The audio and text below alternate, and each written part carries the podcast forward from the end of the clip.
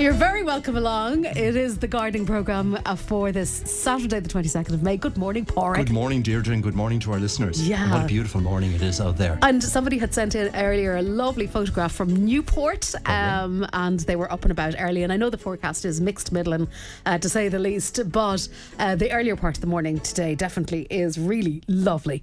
So, And more importantly, from uh, I was looking at the long range forecast um, last night, and we have the jet stream, uh, which is which is over Ireland. It's kind of pulling in the, the the colder weather at the moment. That's going to move northwards, which means it pulls in the southerly breezes and the warmer temperatures. So you can expect some lovely high pressure and warm temperatures, and more importantly, growth.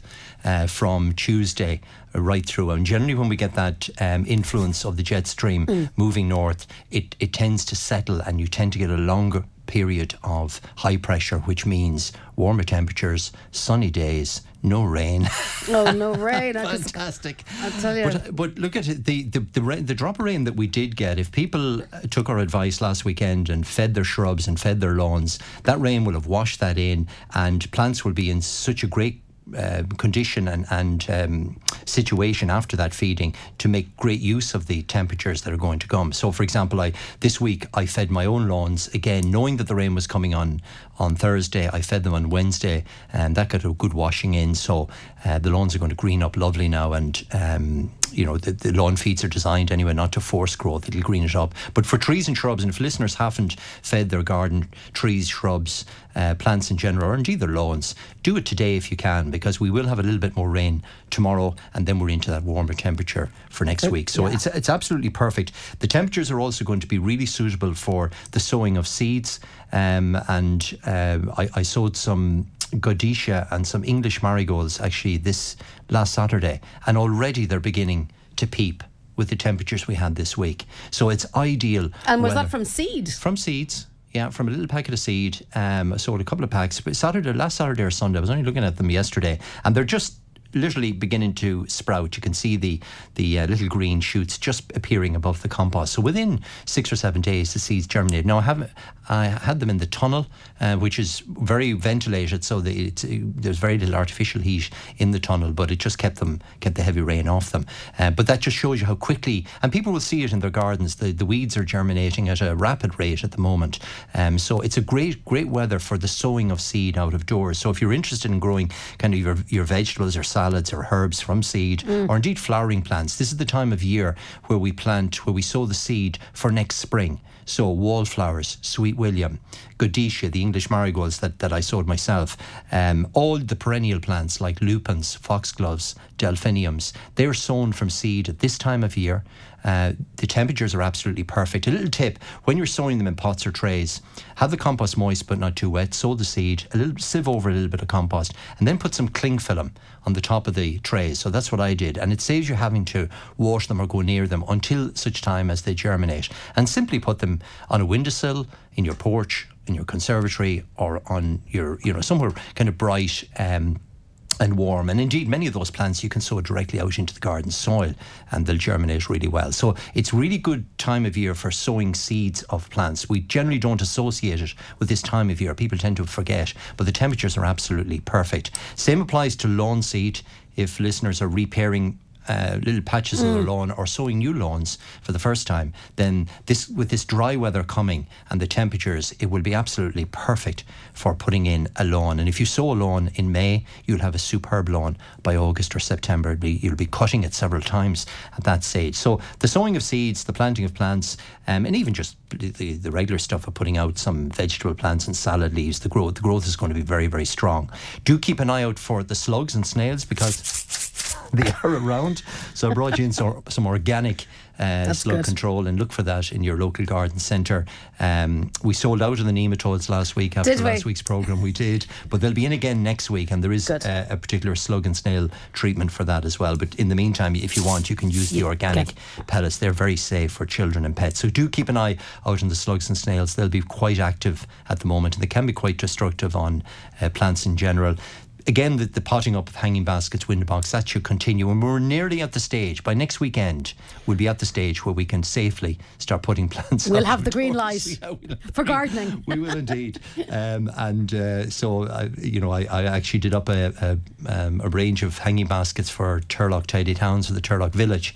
And uh, Of course, Tidy Towns is going ahead this year, I think. it is indeed, Yeah, and yeah. it's going to be judged uh, virtually this year. So um, Tidy Towns committees get back Yeah, out there. brilliant. Um, but we we planted them up several weeks ago, and they're they're absolutely just ready now to go out. So uh, Tommy Lawless and the team will be hanging them up next Saturday and Sunday. And so for me, uh, that weekend, the June bank, or it's not the June bank holiday weekend, but it will be the first.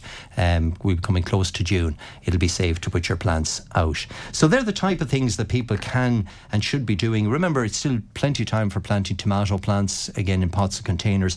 Herbs. This is the time of year. Again, there's a great selection of herbs available at the moment. I brought you in some mint for the mojitos later on Excellent. this summer. Oh, right. Uh, but also oregano and, and marjoram and all the herbs are available. Chives. And again, if you plant them now, they grow so quickly in a window box or container. It's a great time for planting herbs, both from seed, but also the plants are available in garden centres at the moment. That's so brilliant, Really yeah. good kind of planting weather, sowing of seeds, all of that, those sort of activities. Keep an eye on the weeds as well because they are actively growing and um, get out the garden hoe and and, and, on deal, and deal with them. And deal with them. mare's tail, we had a lot of questions in on mare's tail. yeah, and I see some more in this yeah, morning. and, yeah. and so now is the time to treat it. I mean, you have to use uh, something like Dicofar is very effective in controlling mare's tail as long as you keep it off the foliage of other plants. Um, but that should be treated now as well. So just keep an eye on, kind of keep the garden tidy. You will see the grass growth will start to accelerate now. So again, once you can get back out on the lawn after a couple of dry days, keep it trimmed and keep it neat. I know, yeah, because it has been, I suppose, a little bit of a challenge to get those jobs done. Well, growth Uh, has been just so slow, yeah. Deirdre. It's been really, really and slow. then when any day, you know, that's you have the sort of the gap of the dry bit of weather. Uh, it's it's limited. So It is. yeah, It is. But yeah. we will definitely see a, a, a, a, surge of growth in the next 10 days, will you see? Okay, great stuff. We'll be looking forward to yeah, that. we sure will. We sure will. Yeah.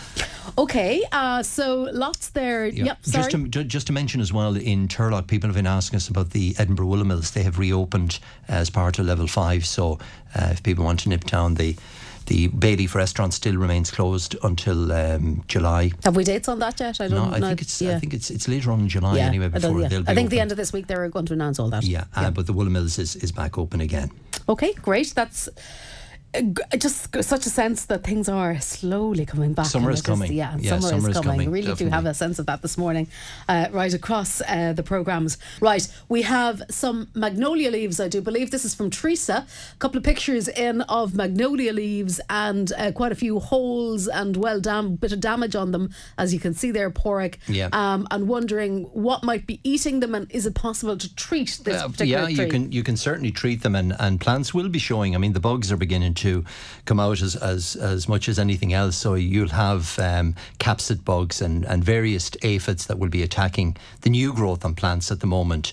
Uh, there's a small bit of damage on them. They're not overly damaged. I mean, if you could live with it, I would just leave alone. I mean, magnolias are, are generally relatively strong growing, a little bit of feed, um, and the new, young growth would be perfectly fine. If they're heavily infestated, then something like bug clear can be used again on a dry day, and that'll eliminate any any uh, pests on the new growth. It, magnolias and plants in general, cherry trees at this time of year are susceptible to capsid bugs, aphids. Um, you know, and, and uh, particularly on the young growth. Okay. So if, if they're heavy and they're badly damaged, there's only a small bit of damage on some of the leaves. I wouldn't be overly worried. Yeah, maybe about 30, Not- 30, 30, not even 20% not damage. even, yeah, No, I, yeah. I'd say fifteen percent of the leaf is damaged there. So I would live with that, to be honest, in the garden.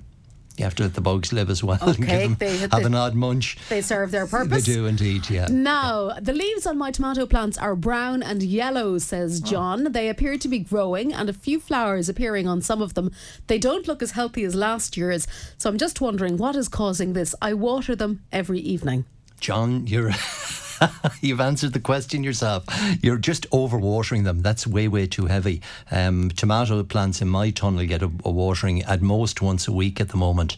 Um, so keep them, you know, ease back in the watering, John. That's causing the problem. Overwatering will cause yellowing, browning of the foliage, and um, the plants will look sickly. So ease back in the watering. If anything, ebb on the side of have them slightly underwater. Remember, tomato plants in general are only about 18 inches, kind of two foot maximum at the moment. So they're not really using copious amounts of water, and particularly the temperatures just haven't been there. So ease back He's back in the watering as simple as, as that, and, that. and, they'll be perfectly fine. As we get into the summer, naturally enough, as the plants get bigger and they start to flower, plants that once they come into flower and start to fruit, definitely use more water. So water, watering will increase, but not just at the moment. Okay, great.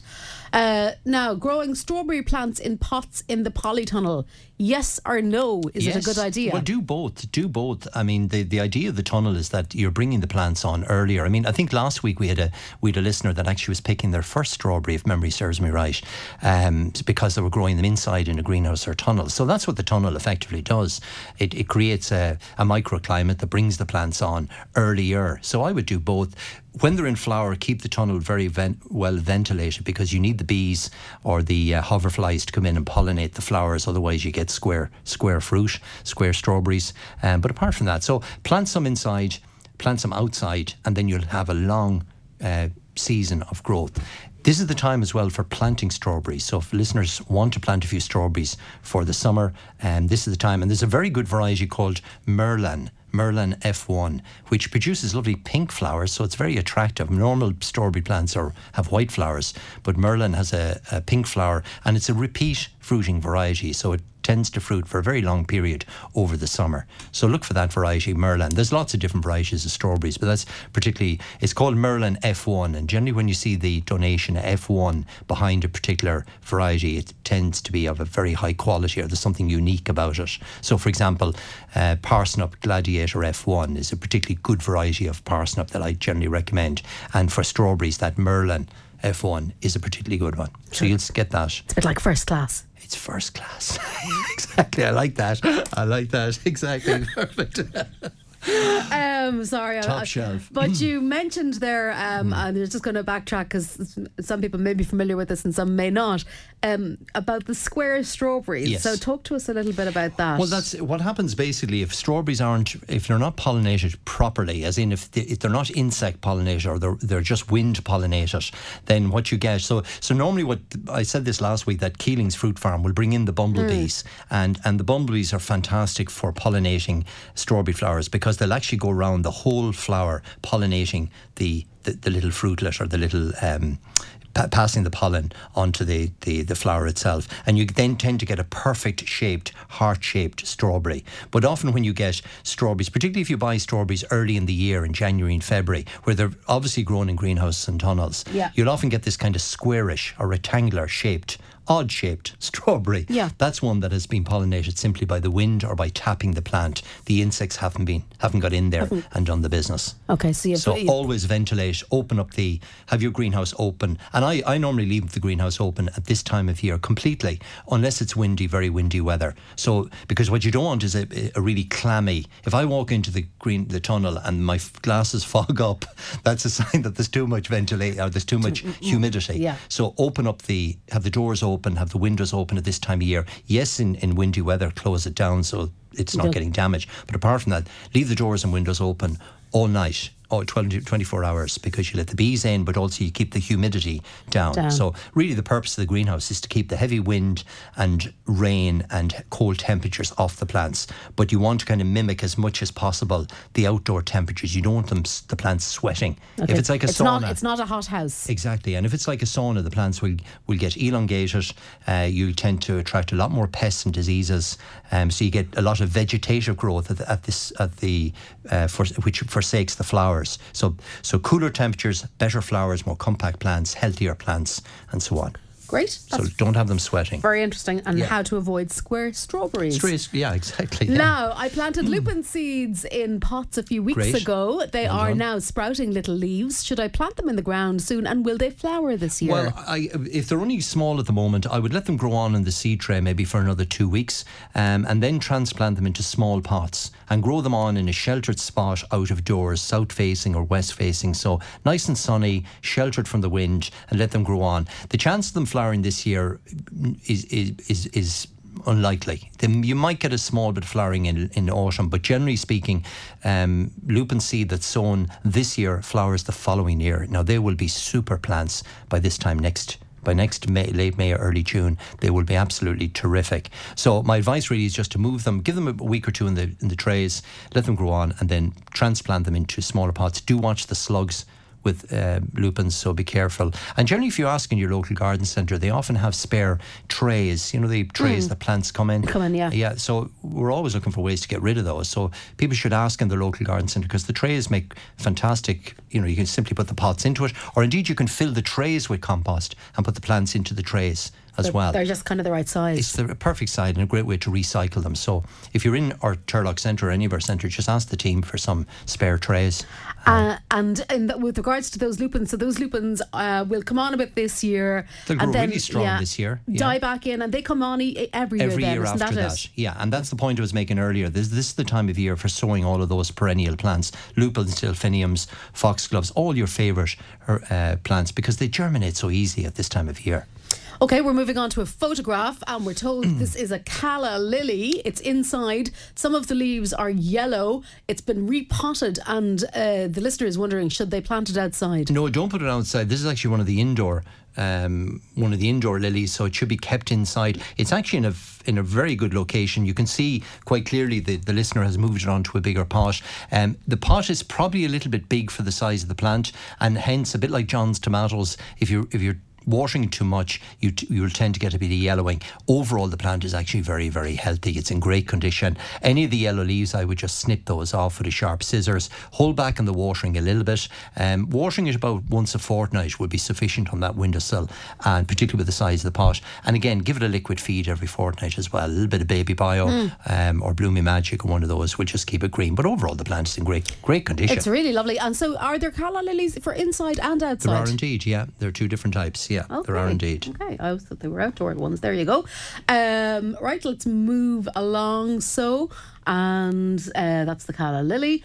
So, how do we treat potatoes for blight? Is that an issue at the moment, Well, there hasn't been a blight warning um, issued just yet. But having said that, you know, the, when you get the kind of moist weather and, and particularly warmer temperatures that we're going to experience next week, it would be no harm to start treating uh, potatoes early. I mean, prevention is always better than trying to cure the problem. Um, you will get. Um, Potato blight sprays available in your local garden centre. Uh, so just ask, and, and you can start really. Once the plants are about 18 inches, two feet high, it's no harm to start uh, treating them and preventing the problem from occurring. So, yeah, next week, if uh, if if the leaves are above the ground, I would start treating them maybe next Wednesday, Thursday onwards as the temperatures start to warm up. Now, if you get into a period of a really dry weather, then they're perfectly fine. There's no need to spray. But when you get that mixture of heat and moisture, that humidity, definitely blight can be a problem. Okay, Judy has sent us in a photograph of uh, a shrub in a pot. Uh, Judy doesn't know the name of it, so is wondering, would you be able to is a- enlighten? I think. I yeah. So this is a macrocarpa gold crest. It's it's a golden conifer. I'd say when Judy bought this plant, it was lovely and a bright yellow. Um, looking at the picture, it looks like it has dried out at some stage. Um, the leaves have, have lo- certainly lost their colour, and I think it's going to go. It's it's not gone brown yet, but I think that's it's on its way. She's to go wondering, brown. should she cut it back?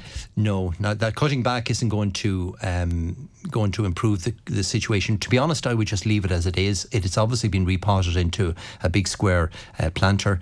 Leave it alone at the moment. Um, just leave it outside, see what's going to happen. But my guess is, give it two or three weeks, it's going to go quite brown, and it won't come back really from that. Okay, so uh, Once they get dry, once they get really dry, and and that happens with conifers. The damage can occur a month ago, and you're really only seeing the symptoms of it now. so, you by, often- so by the time you do see the symptoms, it's too late. it is, and and y there's the top of the plant is still healthy. It's still uh, slightly golden, uh, but the rest of the plant is is off color. So look, leave it alone at the moment. Um, just leave it outside and see what happens. See what happens. Yeah, okay. No point trimming it or feeding it or doing anything with it. Okay, we'll keep the fingers crossed Yeah. for you, Judy. She's also wondering uh, can you use the slug and snail treatment on hostas? Oh, you can. You can use the organic uh, pellets. Now, the other treatment that works really well on hostas for slugs is actually garlic wonder. It's actually used by the. I got that tip from one of the best hosta, grow, hosta growers in the UK who grows these hostas for the Chelsea Flower Show. And he uses garlic wonder, uh, which is basically a garlic concentrate. You mix it in water, you apply it to the foliage of the garlic, and the slugs hate the taste of garlic. So that can be used a very organic, safe way. Um, it doesn't damage the slugs. It's just the physical taste of the of the garlic wonder on the leaf. The slugs won't go near it and, and stay away from it. They'll move on to something else. Or you can use the organic slug treatment, either either or. or but slug, slugs absolutely love hostas. They do. They do. Uh, now, we've got some photographs in from Peter and Amy who are in Belfast. Oh, lovely. They recently bought a house and they have this bush in their front garden. Mm-hmm. They've noticed one day that the tips of the leaves are all black, and if someone went over it, as if someone went over it with a flamethrower, Yeah, great, great- great description. description. Uh, would it be possible uh, for you to assist them to rectify this? Certainly, certainly. So all all the so the plant first of all is variegated griselinia. So they've got the green griselinia and the oh no that's it's variegated as well. Yes. So Yeah. there's two photographs here. So you can see how it's all on the tips that are burnt. That's the top right? of it, They're yeah. scorched. Um, so this is a hedge of variegated griselinia, and there's nothing to worry about uh, for Peter and Amy here. This is simply frost damage that occurred probably a month ago now or three weeks ago. Remember the really cold weather we had? We've talked about this on the show. So all you need to do, Peter, is to get out with the hedge clippers, give it a really light trim back, take off all those brown bits, give it a feed, and within three, four weeks, it'll be absolutely beautiful again. And that what tends to happen on griselinia, particularly when we get a late spring, a late frost. The, you get the flush of new growth, and then the frost just licks the new growth like a flame Right. thrower, Thrower. like yeah. just burning the tops. So there's nothing to worry about. A light trimming, a bit of a feed, and it'll be perfectly happy. Okay, we have a couple of more photographs here. Um, so this is, we're told, a lace cap cap, yeah. hydrangea. Uh, it's in existence for over 40 years, and for the first time it has failed. And is there anything they can do to bring it back to Well, life? yeah, no, it's it hasn't failed. I mean, there's still. I love the way it's tied up with the with the it's string. very, yeah, it's very, it's a neat job. Tell. So it's a it's a it's a really good, uh, strong, sturdy plant. And look at hydrangeas are suffering this year. A bit back to Peter's and Amy's problem. The hydrangeas again got damaged with the frost. I, I mean, see my own hydrangeas. They're they're they're struggling to come back into leaf again. Um, so look. All hydrangeas, particularly if they're exposed to cold weather this year, are uh, just coming back into leaf. So all it needs is really a good feed. And um, with this warm temperatures coming on, it'll come back into full growth again. It'll be perfectly fine. It may not flower this year for you, but um, good feeding. And- but hydrangeas are struggling this year. That's that's just It's just the temperatures just the way the it is, just the cold spring we've had. Um, but so they'll, they'll bounce back. they'll bounce back. They'll be perfectly fine. Now we've got an indoor plant, I think, here this time. That's a Dracaena, yeah. Okay, it's a what? It's a plant called Dr- Dracaena. Dracaena. Dracaena marginata. It's um, a nice, easy to grow indoor plant. So uh, we've been asked to show you the photograph. Yeah. Uh, there's two of these beside a window. Brilliant. I've given them a feed, but they don't seem to be growing. They're looking burnt at the ends. Is there anything I can do to improve them? Well, Dracaenas generally, like the tips, the ends of the shoots often have brown marks, and that's just really down to dry air, particularly if it's a centrally heated house. Mm. Um, you like overall, the plant is absolutely in fantastic It looks condition. really good to me. In fairness, it's really good. So a small bit of um, just show me the pot again. Yeah, yeah. so- So so, yeah. overall, yeah, and again, the the pot is relatively large for the size of plant. Um, the compost looks quite moist. Um, so don't overwater. Don't be tempted to overwater. Again, Dracaenas would want watering about once a fortnight will be sufficient. Make sure that there's drainage in the pot as well, that the water is getting out. But overall, the, even the best of Dracaenas will have this brown tipping on the edge of the leaf, and it's really just down to the dry air within the house. There's nothing really you can do. You can mist the foliage occasionally, you know, get a little hand mister hmm. and mist the foliage with tepid water. That will help as well. But overall, the plant is actually in great condition. If you wanted, you could just trim off those ends with the scissors and just tidy it up. But apart from that, it'll be perfectly fine. They grow a little bit like a cordyline. You know the outdoor cordylines. So- right, so they had- so they tend to you tend to get the older leaves tend to go to the bottom of the stem and, and they tend to go brown and you have to take them off and that again is, is totally natural for the plants so uh, the older leaves as they fall to the kind of bottom of the stem go a yellowish colour, go brown in colour, and you just simply take them off, and the new growth comes from the surface all the time. But overall, they're in great condition. I'd be very proud of them. Yeah, look, I, would be very happy if it was. Yeah, if Yeah. I was looking at that. Uh, can we cut back the daffodils now, or is it too early? Asks Noreen in sunny Tourmakeady this Well, look, morning. at the the daffodils will tell you once once they've kind of fallen to the ground, they've flattened down, and they're gone a bit yellow. Then certainly you can trim them back. It all depends on when they flowered, uh, because some daffodils flower in late January, early February, and some have just gone out of flower. So it really depends on how late they flowered. So look, at my advice is to. Um, let the plants tell to tell yourself if they're still upright and still green, leave them for another week or two. If they're falling back and on the ground, then rake them up and tidy them up and trim them back. Okay, lovely. Um, now, good morning. Uh, so we were looking at this one a little bit earlier, Yeah. Porrick. I have this tree in the garden for over 20 years. It seems to be dying. What would have caused this? Because it was always very healthy and had lovely white flowers on it at the beginning of June. Uh, and this is from Kitty, who enjoys the programme. Yeah, Kitty, it, we were looking at it earlier, and, and um, maybe if Kitty actually could send us in maybe a, a, just a closer up photograph. Uh, but it looks to me like Lonicera, which is the um, shrub honeysuckle. So it's related to the climbing hon- honeysuckle, except this grows as a shrub and it does bear a white scented flower. Um, now, the plant is certainly in, in there's bits of it green and there's a lot of it Brown. gone brown and, and dead um, looking. So I think the best thing would be maybe for Kitty to send us in a, a close up photograph just so that I can identify. it. Also looks a little bit like, like, like boxwood, but they don't have uh, the- well, the flower. They do flower, but the flower is actually quite small and really insignificant. Um, but to me, it looks it looks very similar to. Um, Lonicera or honeysuckle, um, the the bush form of it. Maybe a closer up picture and O- uh, of the of the foliage and yeah, the leaves. because if it is if it is the honeysuckle, you could actually cut some of that dead wood out and, and get it to reshoot again because there, there are lots of young growth coming on the plant. yeah, it's still and it's alive. been there for 20 years. It would, has. They, would they have a, a kind of a you lifespan? should- well, pruning it helps to kind of rejuvenate the plant, but you should get more than twenty years out of uh, a honeysuckle. Yeah, you still know- haven't got your money's worth. No, right. I mean, and, and After is- 20 years. It's disappointing if it's been there for yeah, a long yeah, time. absolutely. But there's be- still a lot of healthy better. growth on it as well, so it'll be interesting to see can she bring it back. Okay, somebody wondering if uh, there is a spray to kill off grass and weeds around the base of trees and hedges, which won't do any harm or damage.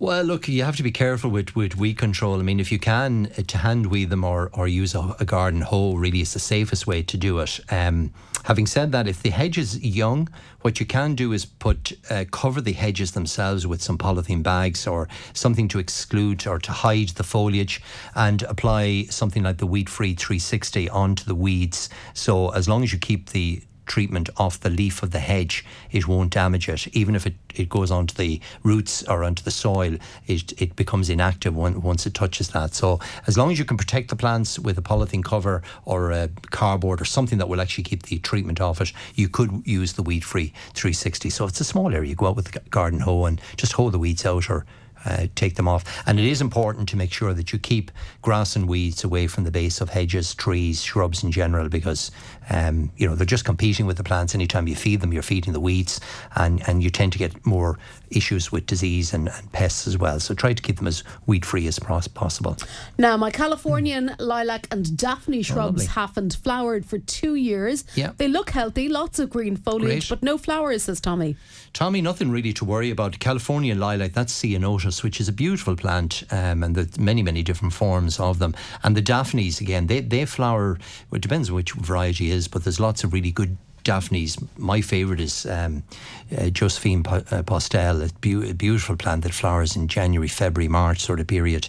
Um, having said that, both plants tend to do growing for the first couple of years, particularly if the soil is rich. You tend to get lots of kind of leafy growth and healthy growth, and they will settle down to flowering. So a little bit of potassium, a little bit of potash around the base of the plants, Tommy, now at this time of year, and um, will build them up for next winter, next spring um, for, for both plants. So there's nothing really to worry about. And you find that with plants, they when they get into the ground, they can do two or three or four years of growing. Particularly if the soil is rich and fertile, Yeah. um, the, the plants have, don't feel any need to flower. They're not under any stress. They're going through their teenage years and they won't come into flower until they put on a bit of bulk. Until they're So, ready. Yeah, but sulphur of potash tends to help them settle down and bring them into flowering a little bit earlier. That's brilliant. I have strawberry plants, but there is weeds growing through them. It looks a bit like a strawberry leaf itself. Okay. I've been told not to pull them as they spread. Would you have any idea what this might well, be? strawberry like leaf weeds are things like oxalis or even. Um, buttercups have kind of leaves a bit like a strawberry, but to be honest, if any weeds that are in the strawberry patch, you need to remove them, take them out. Um, you're not going to spread them by picking them. So I would remove, you know, you want to, like the, the, the, when you're growing strawberries, particularly if you're growing them outside, remember that you can grow them in pots and containers. But uh, the, probably the best example I've seen of strawberries growing really well was in the OPW garden in the Phoenix Park, uh, in, at, you know, the Bloom Garden. And they grow them on ridges, like ridges of potatoes. So they dig so they out, mound them up. Yeah, they mound up the, the, the, the ridges, and then they use the Mypex material. You know that black Mypex material, um, and they simply uh, pi- pin that down, plant the strawberries through them. So you've got no weeds.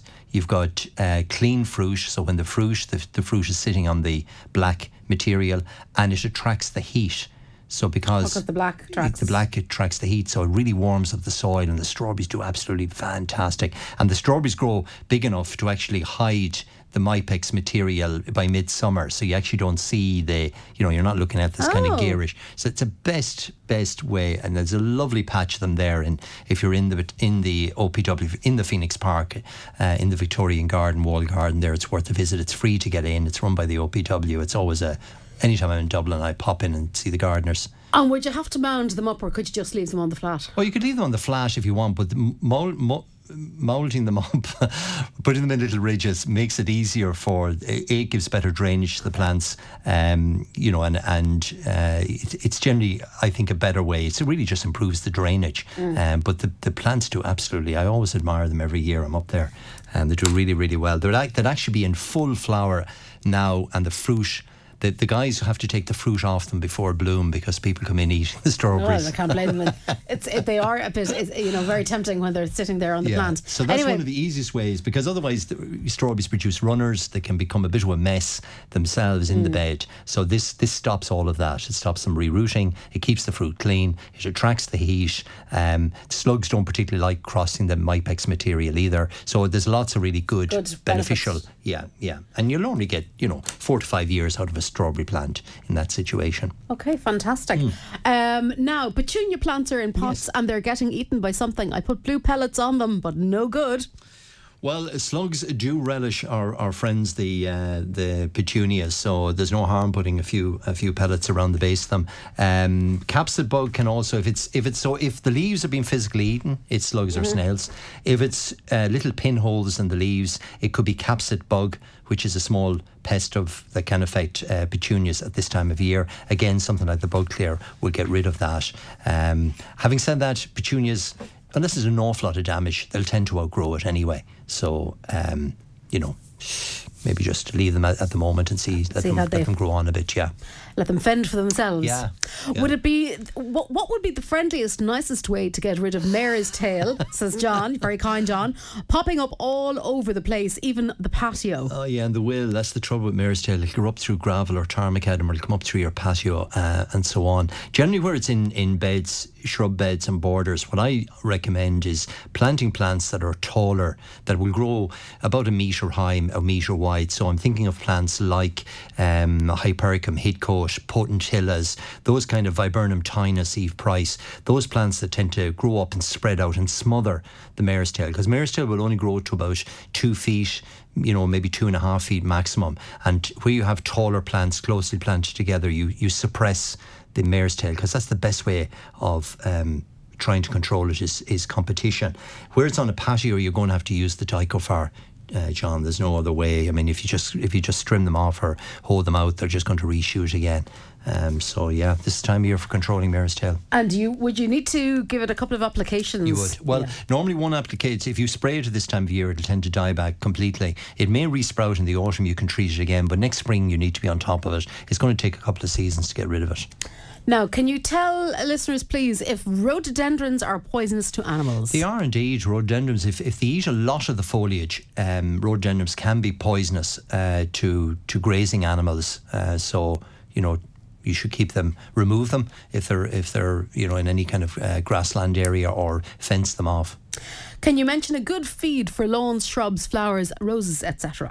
Something that does everything. bit of everything, Well, yeah. look, you're better selecting for lawns. What you really want is a slow release fertilizer. So something like the Zero Lawn Feed or Osmo Lawn Feeds, they're designed to release the nutrition very, very slowly because you want the greening effect, but you don't want the growth. Otherwise, you're going to break your heart keeping the lawn trimmed. So a proprietary lawn fertilizer like Zero Lawn Feed will feed your lawn for up to three months. So it greens it, uh, feeds it, but it doesn't make it jump.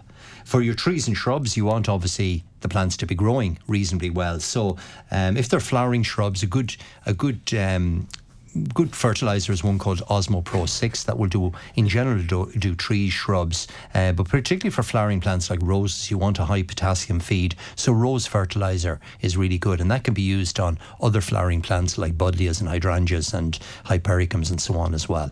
So lawn feed for the lawn. For a general kind of trees and shrubs, use the Osmo Pro 6. And then for roses, I would use a proprietary rose fertilizer because you got the high potassium levels in it. Okay. Somebody's wondering about sourcing pink English lavender. Would Porrick have any ideas where one might be able to get it? Yeah, well, ask in your local garden centre. It's one a variety called Rosea. Rosea. So it's got that kind of. Um, it's not red. It's it's kind of a. It's a pinky Rosia colour. Um, so ask for that variety, and uh, this is a good time of year for source, sourcing lavenders. Now, plants have been scarce up to kind of now, and, and nurseries are, have kind of caught up on the season, and uh, there's certainly a lot more plants available at the moment. So pop into your local garden centre, and, and they should be able to source it for you. Super. Uh, what's the difference between Renovator Pro and 3 in 1? asks Kate. Well, from rem- from memory, now I, I, I need to kind of check this again, but um, Renovator is a, is a good proprietary lawn fertilizer. right. I'm not sure does it have a weed control in it uh, from memory or not. But the three in one, any of the threes and ones are designed to feed the lawn, kill the weeds, and kill the moss. That's their That's their purpose. yeah, so they'll have su- sulfate of iron, they'll have a weed control and a fertilizer all mixed into the one mix. Uh, so the one application helps to control all, All, three all things. things. Yeah. Uh, now, can I plant out my purple and yellow cannas soon? The tunnel is bursting with plants and I Oh, need space. Fantastic. Yeah, well, canna lilies are they are frost sensitive. Now, having said that, look, I would be putting them out certainly from next Wednesday. Uh, maybe just hold them in for another night or two, and once we get into that nice warm weather, uh, the cannas, once the frost has gone, which it, it will be for next from next week on, um, you can safely put them out. They're a beautiful plant, the canna lilies. So, what's the difference between canna lilies and calla lilies? There are two, two. So calla lilies are the outdoor calla lilies are the lovely white lilies you see, or they come in shades of pink and yellow, and they're they're hardy out of doors. With You the get- big green leaves. Big green leaves, and well, there, there are dwarf varieties as well um, that only grow to about you know 18 inches, two feet, with speckled leaves and pink. There's a variety, like for example, called Nero, that literally only grows um, roughly about 18 inches, two feet in height, f- nice and compact. Or you've got the white arum lily, uh, the Zantedeschia lily, which grows up to a metre and is kind of big, big white uh, flowers, which are lovely for cutting, but they're totally hardy out of doors and they can be left out in the winter. Whereas the cannas will suffer from frost. Cannas have, again, big leaves, and the flowers are different. There's a different shape, and, and they come in shades of reds and yellows and kind of the tropical colours. They're Purple and they're yellow? More, uh, yeah, they're more exotic Yeah. than, than our arum lilies. Let's put it that way. But they do need to be protected in the winter, so you need to keep them in. So you treat them like you would a dahlia. Right. Dahlia plant. You take them in in the autumn, you put them back. And are they in the spring. tubers? They form a tuber, yeah. They'll die back literally to ground level, and you cut them back, leave them in the tunnel for the winter, and then put them out once in, in early summer. I'm thinking of sowing a Berberis or whitethorn hedge. Is September or October a suitable time? asks John. It's a great time of year. Generally, um, October, November, John, for for um, whitethorn. Whitethorn makes a beautiful hedge. It really is a, a very nice. Now it is deciduous, so it will shed the leaves in winter. But you have the flowers. You've got the the uh, berries in the autumn, which is really nice, and it's easy trimmed. If it's trimmed and maintained, it makes a lovely hedge and very dense hedge. Berberis come in a whole range of different forms, and there are evergreen varieties of Berberis. So you have a variety called Berberis darwinii, Darwin's ber- Berberis, which has got holly-like leaves. They're small, holly-shaped leaves beautiful orange flowers. They're actually in flower at the moment, or they've been flowering for the last number of weeks, and they produce a black berry like a grape on the plant as well. But they, they retain the leaf, and both. I'd say the reason John wants to plant one or other is that they're full of thorns. Right. So they'll keep the kids out, they'll keep the dog out, they'll keep eh, Everything, they'll keep the cattle out, and so on. Both are very thorny and, and but make super hedges. Brilliant. Two really good plants and great for bees and pollinators as well. What can I put on my vegetable plot to kill the weeds where I've sowed my vegetable seeds? The best thing to put is the garden hoe. So we're not, The Wolf Garden, no, there is no spray, there's no treatment. Um, all of those things, those uh, treatments are gone now. So there are products like Linuron year, many, many years ago. You know, I, I often shudder to think the, some of the stuff that we were putting on our okay. our vegetable plant pots. But no, there's no weed killer that you can use now that will differentiate between a, a healthy vegetable plant and a a weed. A weed. So uh, get out the garden hoe, get down your hands and knees. That's the only solution at the Okay, moment. it's man against plant, then, It in is other indeed, words. yeah, it is Um, indeed. I want my pots to be ready for mid July, and I'm wondering what type of plants will I need to be putting into them? Oh, well, mid July is a great time because all of the summer bedding is going to be in flower. So, you know, your geraniums, your uh, begonias or lovely trailing petunias, bacopa. Look at visit your local garden centre. Anything they have at the moment is going to flower. Like most of those plants stay in flower till end of October and they're at their best in mid July. So get potting them up and get planting them up and um, pinch pinch them back is a little tip I, I show people on the video. So get the local garden centre to show you how to do that um, when you're planting up your containers. Apart from that, give them a feed and, and, uh, they'll be in full bloom by July. Now, I cut down my Leylandii, but I'm left with roots and ivy, and how do I get rid of those? Well, the roots aren't going to regrow again, so that's the first thing to say. Um, the ivy certainly you can treat that uh, if you want. Again, the weed free 360 will will get rid of that. Apply it on a dry day, but the roots of Leylandii will not reshoot again. They'll actually rot into the ground. If you want, you can put a little bit of um, brushwood killer into the stumps, which will accelerate the um, decomposition of, of the stump. But they're going to rot anyway. So as long as they're cut to soil level, uh, just forget about them. Just maybe plant to one side, plant something else, and and um, it'll cover up the old stems. Eventually, they're just going to rot into the soil. Okay. So don't be worried about them resprouting. And the ivy certainly probably was there once before they. The ivy, you know, would have been growing up through the Lalandia, and that certainly can be got rid of. You might be able to scuffle it out as well, rather than spraying it. Um, I want to set a low, thin hedge, but is there any way of doing it rather than digging a trench?